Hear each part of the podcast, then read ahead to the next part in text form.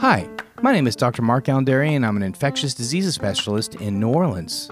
Hi, my name is Hope Hickerson, and I'm a health education specialist and reporter. This is the Noise Filter Podcast, where an infectious diseases physician, That's me, and a health education expert. that's me, talk about what you need to know to keep yourself and your loved ones healthy. For more information about Noise Filter, your public health podcast, and to watch and share our incredible informative animations, please visit us at noisefiltershow.com. And if you like what you hear, don't forget to leave a review on Apple Podcasts, Spotify, or wherever you listen to us. So, let's get started. Welcome to Noise Filter. My name is Dr. Mark Alain Dery.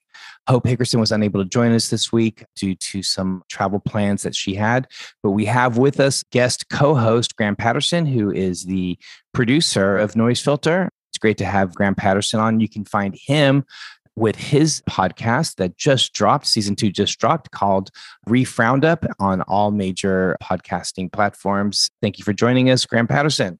Thank you so much for having me on. I'm excited to, to be here. Cuba's success and barriers with vaccines. Five vaccines for COVID 19 have been introduced in the market in Cuba. The vaccines include Abdala, Soberana 02, Soberana Plus.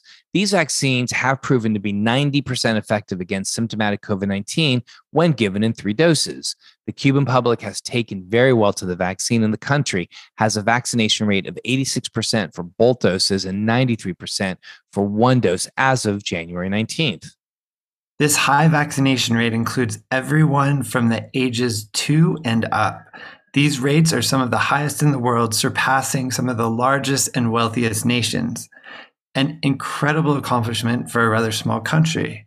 Producing multiple effective vaccines and boasting a high vaccination rate is very impressive. But this accomplishment is no surprise. It is the result of continuous government investment and support in the biotech, medical sciences, and public health sectors. At this point in time, data from Cuba's clinical trials have not undergone interrogation, scientific peer reviews yet. But the government has met virtually with the World Health Organization to begin the process of an emergency use authorization. The vaccines in Cuba use protein subunits rather than the mRNA technology like in the US. The method is easier and cheaper to produce at a larger quantity, and it's also easier to distribute, which would be an extreme benefit to low income countries. Global health leaders think that this could be a great solution for the extremely low vaccination rates in low income African countries. For this to be a reality, the WHO would have to approve Cuba's vaccine, and none of the five vaccines have passed the vetting process. The WHO takes into account assessment of production facilities, which at this time, Cuba says has slowed the process. Cuban officials believe that they are being held to the same standards as quote unquote first world countries for their manufacturing sites, and to reach this would simply be too costly. Not only would this approval be a win for Cuba and other low income countries, but the world as a whole. The more countries that have high vaccination rates reduce the chance of further outbreaks of COVID 19 variants.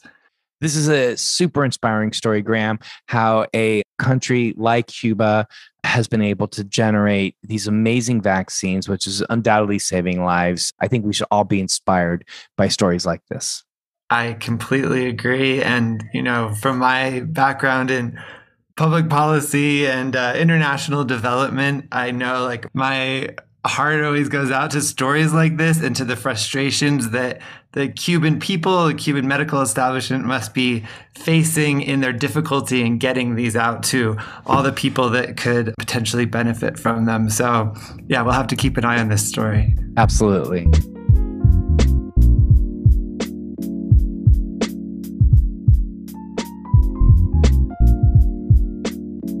The debate of regulations by age for trans adolescents. Recently, there's been a large increase in teenagers looking to begin hormone therapy and gender reassignment surgery. This has led to debates among physicians who provide these treatments for those, specifically teenagers, who are looking to utilize treatments to become better matched with their genders. A group of providers from around the world released a 350 page document that acts as the basis for treatments for how insurers pay for them. The document includes the removal of standard psychological evaluation before hormone therapy treatment. But this is not the same for teens. The document says that teens need to undergo a psychological evaluation and have been questioning their gender for years before beginning hormone therapy and other treatments.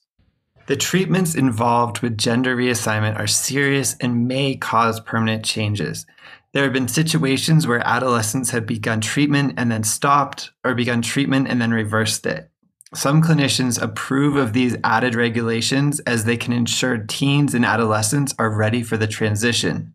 On the other hand, there are clinicians who believe these are unnecessary barriers to care. From this perspective, reassignment therapies can relieve mental anguish and trauma for patients. Making them wait longer is actually harmful. According to the guidelines, physicians should encourage patients to explore their gender without pressure from friends, family, and society in general. These guidelines advise withholding treatments due to the irreversible changes they can cause. The age ranges associated with each treatment are 14 for hormonal therapy, 15 for chest masculinization, and 17 for invasive genital operations. The comfort and approaches doctors are taking with treatment for gender reassignment from an early age are different and have led to debate. More time and data will tell us even more about the outcomes related to treatments at different ages.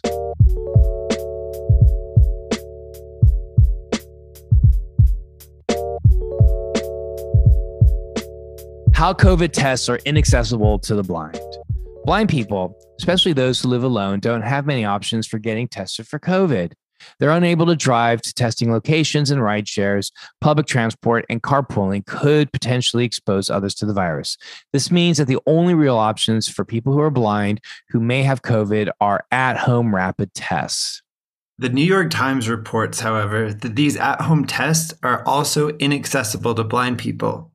This is because the tests rely heavily on visual cues and written instructions.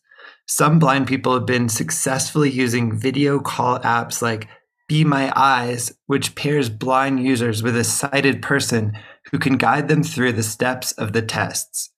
But these video calls can be difficult to navigate, and not all blind people have access to a smartphone. In addition, involving other people makes the user's health information less private.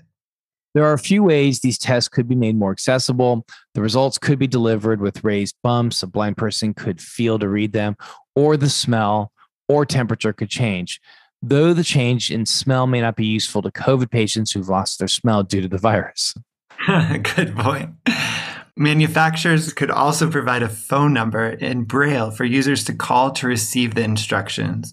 Some at home test companies, like Abbott, have said they will begin manufacturing tests with access in mind, but have released no specific plans as of yet. Yeah, it's such a good point. I mean, when this story was pitched to us, Graham, I was like, oh, yes, we definitely have to cover this story. It not occurred to me, you know, all the above. What happens when we just think about things like ourselves and people like ourselves? But we definitely need to be reaching out to other communities, specifically those people who are blind because it is important for people who are blind and all individuals with disabilities have equal access to these incredibly important tools so they can be safe during the pandemic. I couldn't have said it better. Thanks for listening to Noise Filter, your public health podcast. Be sure to subscribe to the Noise Filter podcast, follow us on social media, and leave us a review letting us know your favorite part of the show. You can find me, Hope Hickerson, at hopehickerson.com. And you can find me at Dr. Mark Alain Dery or at the Dr. Dery. That's D R D E R Y. To see and share our amazing animations and find out more information about us, the show, as well as links to our social media, go to noisefiltershow.com. We are grateful to our sponsors, including Access Health Louisiana and the End the Epidemic Initiative, who are working to bring equitable health outcomes to everyone they serve. Hope, any last words? Stay well out there, folks, and continue taking steps to keep yourself and your loved ones healthy. That includes exercise, a good diet, getting adequate sleep, and seeing your healthcare providers regularly. And protect yourself and others by getting the COVID 19 vaccine and booster, wearing a mask, and social distancing wherever possible. Remember, health is a human right.